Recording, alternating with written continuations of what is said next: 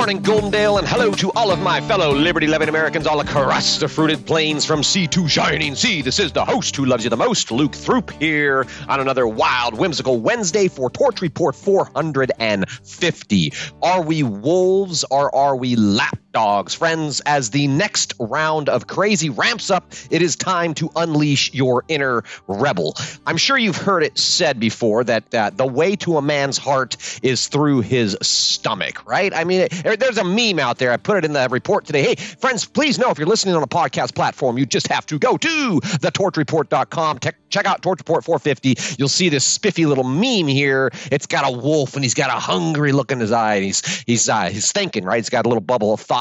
Humans are at the campfire. I'm cold and I'm starving. Maybe I should ask for some scraps. You know, what's the worst that can happen? And then, of course, the second part 10,000 years later, there's this little pug and he's got like a cupcake, crocheted cupcake hat on. You know, what's the worst that could possibly happen? You know, if the government captures the food supply, the transformation of food systems, you know, what's the worst that could possibly happen? That was kind of what I was getting at in yesterday's report. Uh, sorry I didn't get that recorded again. I'm to get that out to the Patriot Club here when I get back to the home base and world headquarters. But I was trying to sound the alarm about the globalist plan to use a manufactured food crisis to impose ever greater degrees of control over the global food supply in the near future. This is all happening in real time right now. And of course, their justification is that we have all, you know, we have unsustainable Western diets. You know, we're eating meat and it's destroying the planet. And and also drinking beer is destroying the planet. And and growing hops is destroying the planet. And cows. cows are destroying the planet too. And cars and, and gas cook stoves and portable generators and all manner of American living. Friends, it's it's all gotta go. At least in their minds, it's all gotta go. And so strangely enough, you know, all of this stuff to control gas cook stoves, how we cook our food, you know, generators, all of it is really tied into their seedy plans for the food systems transformation that we were talking about yesterday. So what what they mean uh, when they say that we need urgent, it's urgent, urgent, urgent. We need new systems that encompass everything from the processing and packaging of foods to the transportation of food to getting the food, uh, you know, from the field to the store to your stomach. Friends, they want to control it all, and ultimately, it means that the government is in control of the food supply. And you think about, you know, over 100 million people have starved to death under communism. You know, this is, we, we see some similarities here in this cycle of history. And remember that the way to a man's heart is through his stomach. So, as I've said many times, you know, uh, hungry peasants are, are just more pliable. So, what's the worst that can happen if the government takes control of the food supply, you know? Now, I do want to show, demonstrate here, kind of weave this logic into another quick observation. I'm going to drill down on, on what these globalists are up to. But there was a headline over at Reuters today. It said, uh, lax testing fueled a wave of cough syrup poisoning. Front page news right there. And it's, you know, this poor, uh, looks like a Middle Eastern lady, and she's holding up a picture of her daughter. And, and anyway, yeah, again, you know, screenshots in the report, friends. Uh, but you noticed right off the top, they misspelled fueled, you know, classy mistake from a world class uh, news source there. But just consider the premise of what they're saying. They are saying that cough syrup is poisoning people, and the government needs to regulate it even more in order to keep people safe. And of course, I'm sure only the fools are going to fall for it, but that's the story. Nobody seems to be asking, well, where did all this poisonous cough syrup actually come from? Is it possible? Could it be that, you know, maybe some corrupt government cronies, maybe the state regulator's brother in law or some corporate lobbyist, uh, maybe somebody accidentally poisoned a few batches of cough syrup. Uh, I mean, it would be kind of like textbook sabotage, would it not? You know, create the problem, provide the solution. And if they knock out a few peasants, knock off a few peasants in the process, then bonus, friends. I don't know. I, I just, I'm at the point now where I no longer doubt the depravity of humanity. And you should not doubt the depravity of humanity either, friends. But of course, you know that's all just speculation so the fact that it was front page news today that's what caught my attention and the question in my mind was why are they leading with this story? You know, there's so many other interesting things going on right now. Why are they leading with this story? And as I was drilling down on it, just kind of taking a quick look, I plugged it into the search results, and it turns out there's a lot uh, news out there. There, I mean, they're hammering on this toxic cough syrup.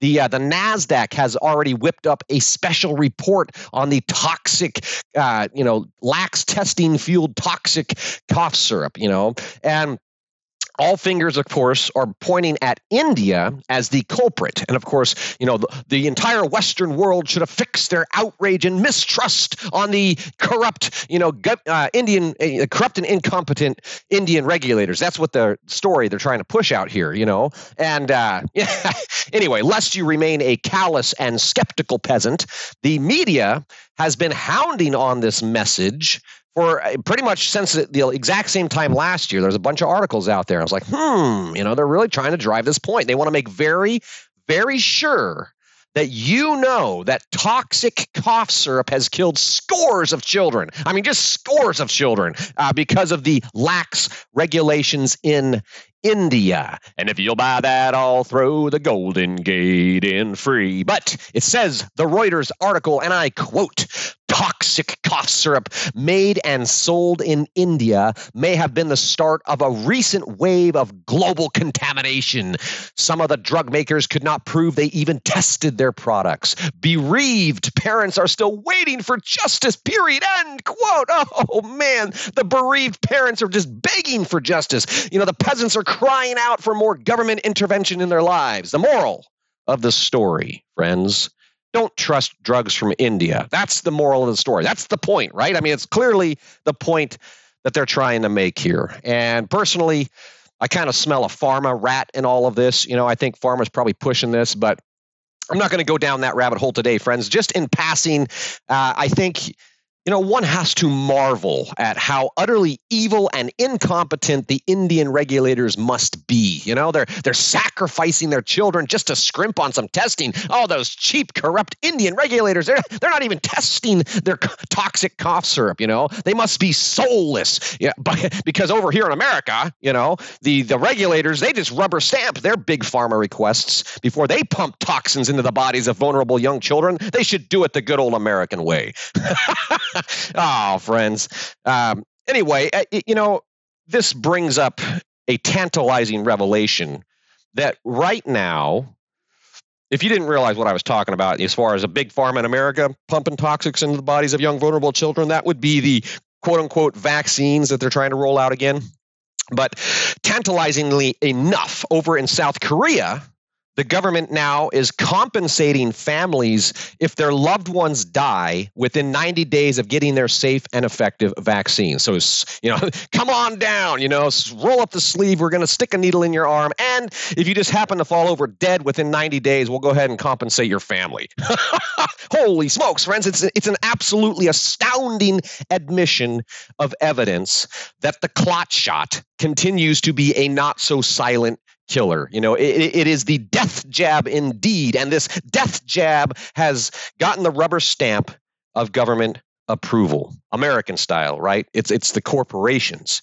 It's the lobbyists. It's the media. It's the agents of government the bureaucrats you know? They've successfully conned the unsuspecting masses into injecting this poison into their bodies repeatedly even as more and more people are dropping dead in public. I know we recently talked about uh, one of the fitness influencers uh, passed. Another one has here now a world famous 30 year old fitness guru, a bodybuilder, a guy named Jo Lindner. He has a massive social media following. This guy's got like over 8 million followers on social media. And so he he's one of the latest high profile victims of the death jab. But three weeks prior to his death, Jo Lindner was being interviewed. And in that interview, he revealed that he had had four jabs. So he'd got his boosters and all that. He was all up to date.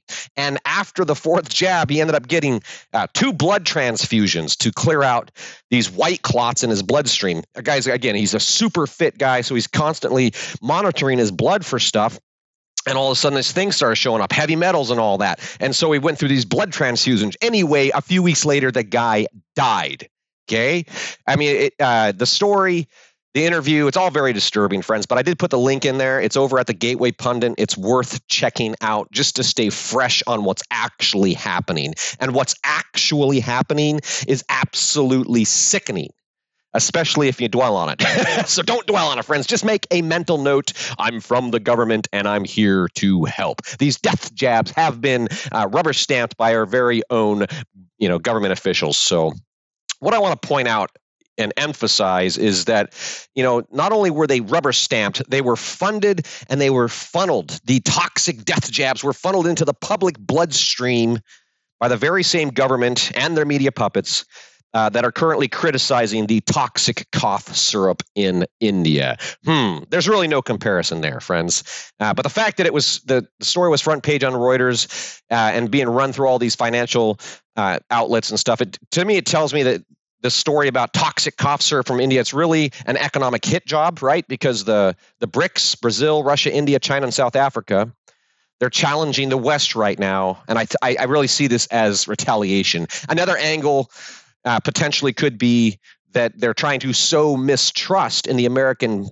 public psyche so that too many people don't get the idea that they can purchase cheap, effective, and proven life saving medications from India because the US government has outlawed the purchasing of cheap, effective, and proven life saving medications right here in the good old US of A. So Americans should not be desperately trying to purchase these cheap, effective, and life proving, life saving medications elsewhere, friends, uh, especially not if there was another catastrophic contagion.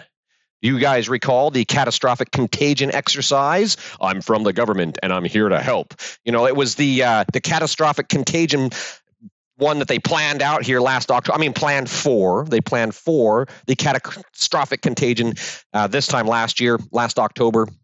It was John Hopkins and, and the WHO, the World Health Organization, Bill and Melinda Gates Foundation, etc. And they did this over in Belgium. And of course, one need not be a radical conspiracy theorist to see that their intentions are as pure as the wind driven snow, says the global cabal. The exercise simulated a series of WHO emergency health advisory board meetings uh, addressing a fictional pandemic set in the near future. Participants grappled with how to respond to an epidemic located in one part of the world and then spreading rapidly, becoming a pandemic pandemic with a higher fatality rate than COVID 19, disproportionately affecting children and young people. Participants were challenged to make urgent policy decisions with limited information in the face of uncertainty. Each problem and choice had serious health, economic, and social ramifications, period. End quote. Friends, in a single sentence, what this is, this exercise is it's exclusive training for medical tyrants. That's what it is. They are conditioning regulators to make urgent policy decisions. Oh my gosh, you got to make it real fast, otherwise people are going to die. You know, they're priming the pump of adrenaline that comes with that desperate need to save lives and and that way when the next pandemic hits, not if, but when the next pandemic hits, they'll be ready to rapidly implement authoritarian policies under the guise of public health and safety in lockstep with the global cabal. Friends, this is the same exact logic that's being used to suspend the Second Amendment in New Mexico right now, by the way, right? They declared gun violence is a public health emergency. Therefore, the Constitution need not apply. And by extension, since planetary health directly impacts public health, they can declare a climate emergency, and that's going to give them all the same ill begotten authority over every aspect of our lives. And if we were to bring it full circle here, since public health affects planetary health. And it's far easier to reduce the human population than to extract more resources from a different planet. Population control in the name of public health, you know, say like mandating lethal injections or restricting access to life saving medications, population control in the name of public health is kind of like killing two birds with one stone, if you think about it. Again, evil geniuses, right? And quite unfortunately for uh, for us, for the common folk of the world, they're just going to accidentally kill a few million peasants in the process. And of course, uh, for those of you in the know, and I know the astute listening audience here on the torchreport.com, I know you know, friends, this is all part of their plan.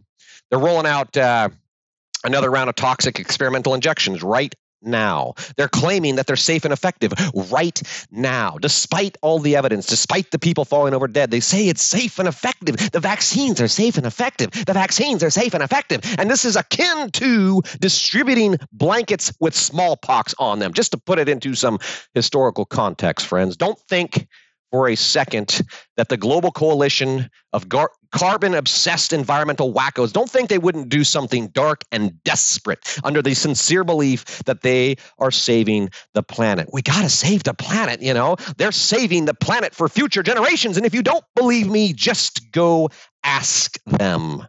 But I'm here to tell you, friends, they're not going to go anywhere.